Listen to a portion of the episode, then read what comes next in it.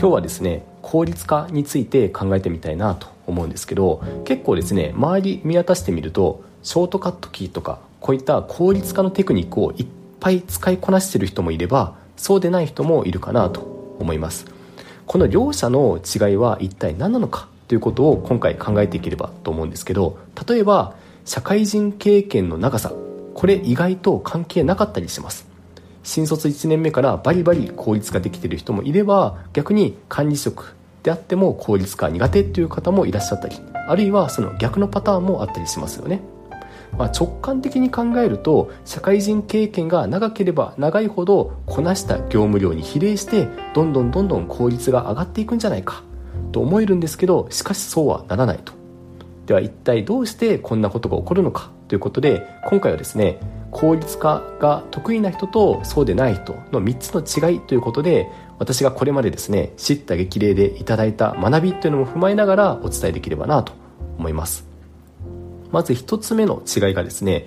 面倒くさいなと思って一度立ち止まれるかどうかこの壁なんですね。例えばパワーポイントで図形を複製したい時にいちいち右クリックでコピーを押して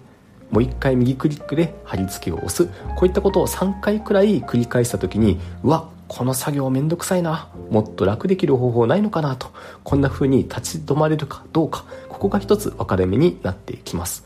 ではどうして面倒くさいと思ってるのに立ち止まるのが難しいのか。それは目の前の作業を早く終わらせたいと。この誘惑が強いからなんですね。確かに面倒くさいなもっと楽できたらいいのになと思う時って結構あるんですよね。ただ他にも山ほど作業があって納期も迫ってる。しかも効率化の方法を調べたとしても本当に見つかるかどうかもわからない。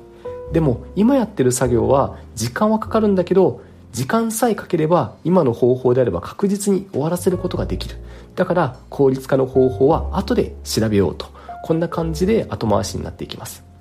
ただどうしてもですね他の作業もあって忙しいから。で結局後で調べようと思っても調べられない。こんなループに陥る可能性もあったりします。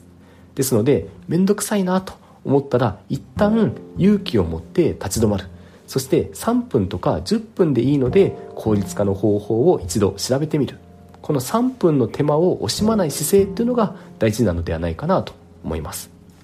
次に効率化できるか。できないかを左右する2つ目の違いが効率化の方法が見つかるまでしつこく言語化を繰り返せるかどうか。これですね。で効率化が上手い人っていうのは自分が調べたいことを言語化するのが上手いんですね。例えば Excel の関数調べるときに複数の条件に当てはめて集計したいときに条件複数集計と検索して寒いフズ関数と出会うとか。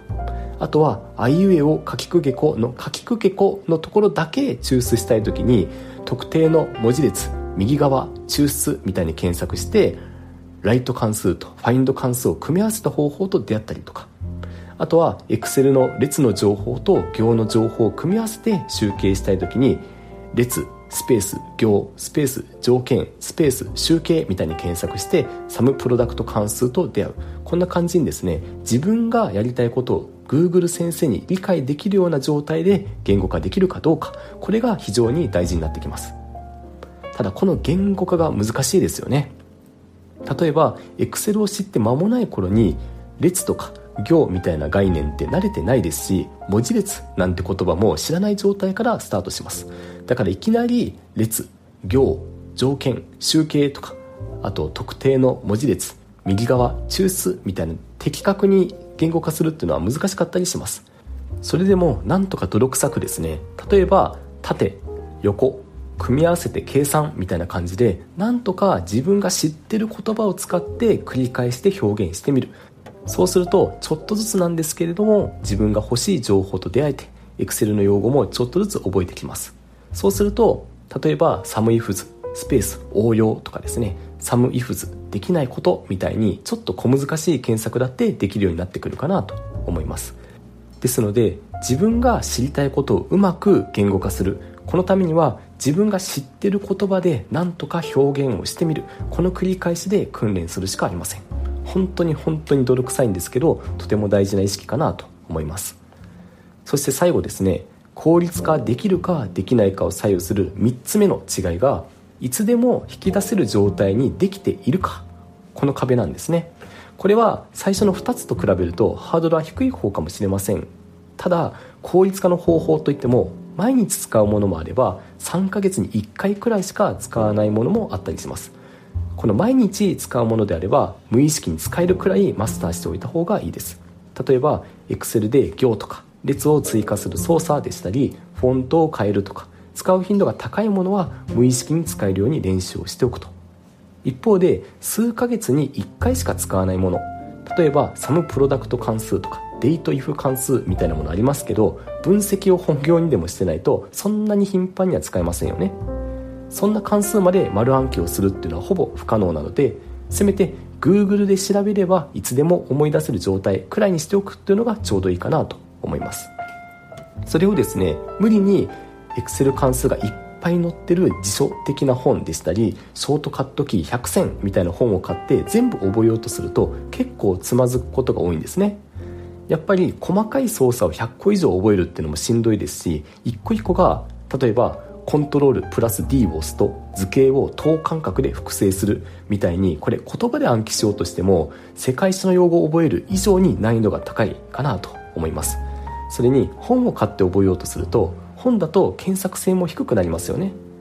例えばさっき例に挙げたような縦横組み合わせて計算みたいなざっくりした調べ方ができないので欲しい情報にたどり着くためにペラペラペラペラページをめくらないといけないと。